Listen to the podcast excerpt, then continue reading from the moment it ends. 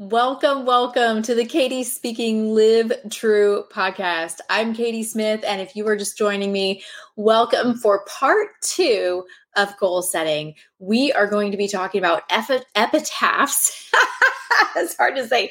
We're going to be talking about epitaphs, and we are also going to be talking about evaluating where we're at now. Now, just to recap where we've been, we've had a thirty thousand foot view of goal setting because live true, that philosophy, Katie Speaking Live True, is all about knowing who we are first as God says we are, and that that's the foundation for everything else that we do in life, that everything else that we do in life is first orchestrated by our relationship, and I'm pointing to heaven, with God, what he says about us. So we visited the Romans Road. We acknowledge that we are sinners in desperate need of salvation. And when we start at that point, then we know that Jesus died for our sins. That's what the good news says, that we are sinners in need of a savior, that the wages of sin is death, that Jesus died on the cross to pay that price for us. Hallelujah. That is such good news. And then from there, we get to live our lives as lives of gratitude to him. And so we evaluate our ideas, our goals, our desires, all from a place of what does God ask of me? What does he say is going to be best for my life? And how do I take my desires and fit them or accept or reject them based on what he says? So that's a, kind of a big thing, but that's the foundation. This next step is going to be, I'm going to read you my epitaph. That was our homework from part one. If you want to go back and listen to that, you can. But this is the epitaph. This is what I want my epitaph to be. And I hope that as you listen, it will inspire you to write your own epitaph if you haven't already, and then come back and join us for part two, or you can just stick with us through this session. And uh, I can't wait to hear from you. If you have any questions, I want to hear them. I want you to write to me at Katie at katie speaking dot com or leave a comment right here. Okay. My epitaph. Katie Bridget Oliver Smith, born nineteen seventy-nine, died twenty-one oh five. twenty-one oh five. Why twenty-one oh five? Because I want to live to be one hundred twenty-six years old. So, born nineteen seventy-nine, died twenty-one oh five. Katie was born without much hubbub, but at the age of eleven, God allowed her to be kidnapped and raped, which led Katie to go all in with the gospel. Mission trips and speaking about Jesus were her passions, as well as singing, songwriting, and um, all the things to share and enjoy nature, history, and people. Katie married a godly man, and they were married over seventy-five years. They had two sons who, watching their parents' faith, decided they would always follow Jesus, their Lord and Savior. Katie made many mistakes, but was known for apologizing. She was known for making things right. And after much dedication, she and her husband lived a debt-free life and even became philanthropists, funding homeschooling families and farms. Katie modeled biblical womanhood. She was known for her unwavering commitment to the truth of the gospel and the word of God. As a result, she wrote books to encourage and empower other women to trust God with their whole hearts and to live lives of holiness and service to God and others. Katie empowered others to speak and use their gifts to share the love and message of Jesus in their neighborhoods, their city, their state, their country, and even trained others on every continent to share their testimonies as a way to tell others about salvation through Jesus. Katie leaves behind many grandchildren and great-grandchildren, all of whom can tell you the good news of salvation through Jesus. Thanks be to God. Amen. So that's what I wrote for my epitaph. I wonder what you wrote for your epitaph. I would love to hear it. So the next thing we're going to do in our goal setting time is a time of evaluation. So go ahead and pull out a piece of paper. We're going to be writing down one, two, three, four. So go ahead and take out a piece of paper, write down one, two, three, four. Number one is fitness. Number two is finances. And you want to write these like a list. Number three is faith. And number four is family and friends. Family slash friends. So we're evaluating right now. So we're going to evaluate using a one to five scale. One being, I'm dead. This is terrible. This is the worst ever. Kind of want to avoid number one. And number five being, this is the best it could get this side of heaven. It's absolutely ecstatic. Everything is wonderful. Okay. So what we're going to do right now is we are going to think about our fitness. So this would be your health, your physical condition, your personal wellness.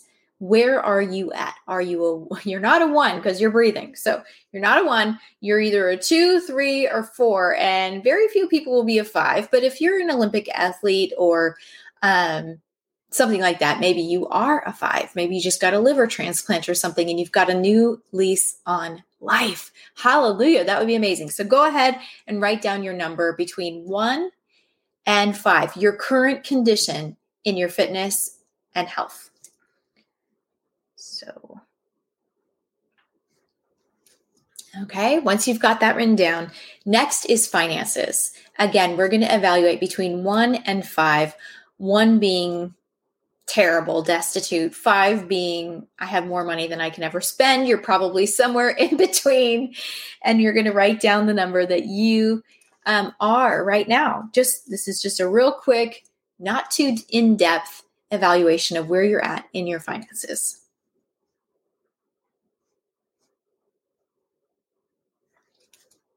Okay. Number three is faith. Faith is if you're following Jesus, and I hope you are, that's who this is for. This goal session is for, is for those who are following Jesus. Where are you at in your relationship with Jesus? Where are you at in your relationship with Jesus? Are you connecting with him on a regular basis? Do you feel like things are great? Are you rocking and rolling? Are you in the Word of God on a daily basis? Where are you at? And go ahead and write down that number. So five would be like you are thriving. You have mastered the disciplines of faith. You're reading the Word morning and night. You're praying. You're in fellowship with other believers. You are, um, you know, actively part of a church, or you're seeking to plant a church, or you're looking for a church, but you're active. You're not passive about it. That would be a five, like going all in in your faith. And a one would be you're completely stagnant. You aren't growing. You probably need to repent of things. Actually, you know, you need to repent of some things, and you need to kind of go backwards. And I'm going to say hi to Bertha, who's saying hello to me right now. Hi, Bertha. Hey, what's up, girl? Glad to see you here. Okay, so uh, that is evaluating faith. So go ahead and write down between one and five where you're at in your faith. So I know where I'm at. Okay, and then we're going to talk about family and friends. So this is the relationships part of your life, the love part of your life. How are you doing?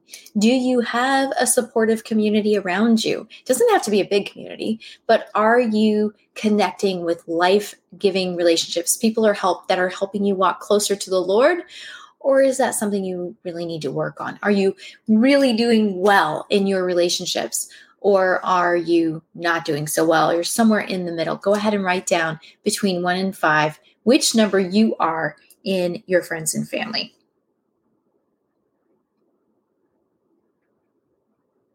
Okay, that's where you are right now. Now we're going to write down if you could move things forward over the next three months. Where would you like to be on Labor Day? So there are literally seventeen weeks between today, May tenth, twenty twenty-three, and Labor Day, September fourth. So seventeen weeks. Where would you like to be in seventeen weeks from now? Go ahead and start with your fitness and write down the number for that. And in finances, where would you like to be? And try to avoid like being a five. It's going to be hard to be a five in the next three months unless you're already, you know, rocking and rolling. You might be, but try to keep it realistic. Um, faith. Okay. Faith is number three. Um,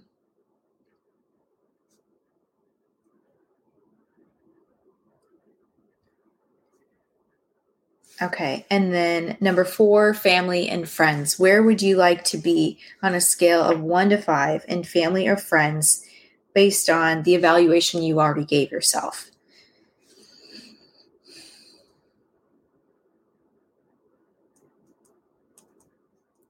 Okay, so we have that little bit of evaluation, and that is really, really helpful to especially have that, write it down.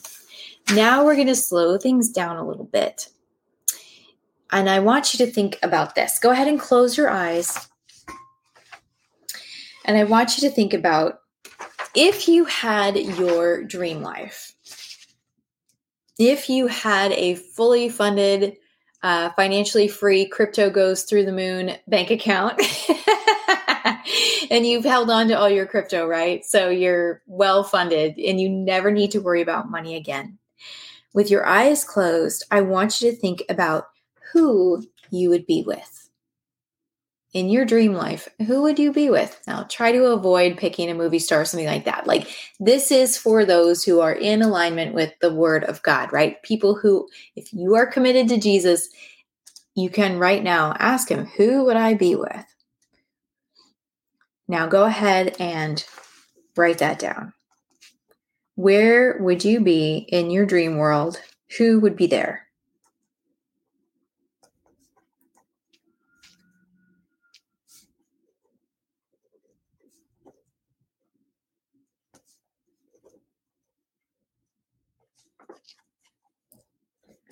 For me, it would be um, my husband, our sons, our godly friends and family, and all of us would be on mission together.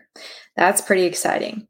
Next is, what would you do? What would you spend your day doing? What would that look like? I know for me what that is. I think about this a lot, um, and I get to do some of it already. Uh, because I've been thinking about this for years, but what would your dream day look like? What activities would you do in the morning, at lunchtime, in the afternoon, and in the evening? Go ahead and write those down.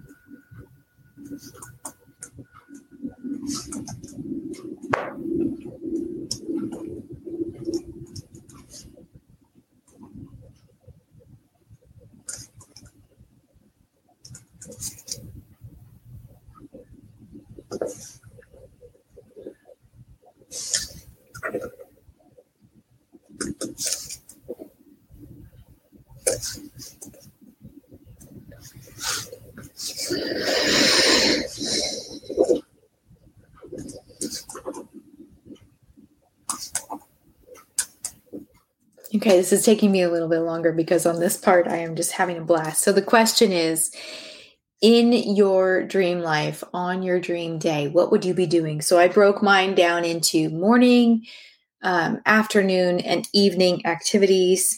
And for me, morning would always start with prayer, um, weights and strength training, um, and healthy nutrition of some kind. And then, uh, like the morning block, right? Like eight to twelve, something like that, would include a variation of reading, writing, meeting with people, speaking, time in nature, painting, or music. So I would do that in the morning. I would do that in the afternoon. And then uh, evening would be uh, dinner. I love to cook, and I also love gardening. Like, I love all that kind of stuff. So it would look like um, dinner with friends and family, and sitting around a fire pit, and, and singing and worshiping God, and talking together, and praying together, and um, serving together. So um, kind of a hodgepodge of that kind of lifestyle. That's my dream life. All right. And now, where would you be? So, so far we've talked about who you would be with, what you would be doing. Now we're going to say, where will you be? Where would you do this in your dream world? Go ahead and write that down.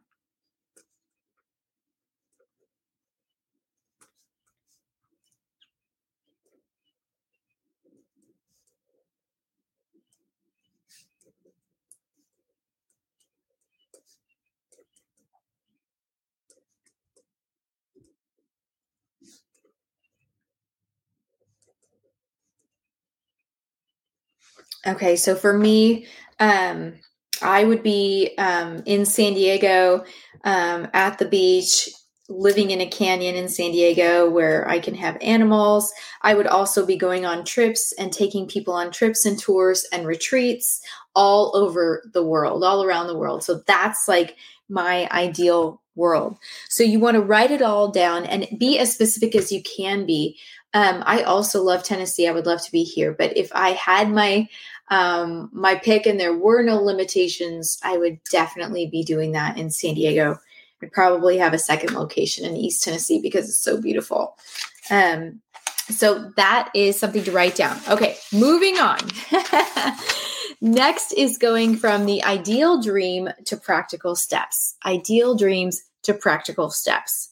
So we've done some evaluating. Um, I think what I'm going to do is actually stop the recording right here. And when I come back, we're going to be going from ideal to practical steps. See you in a minute. Keep your notebook handy.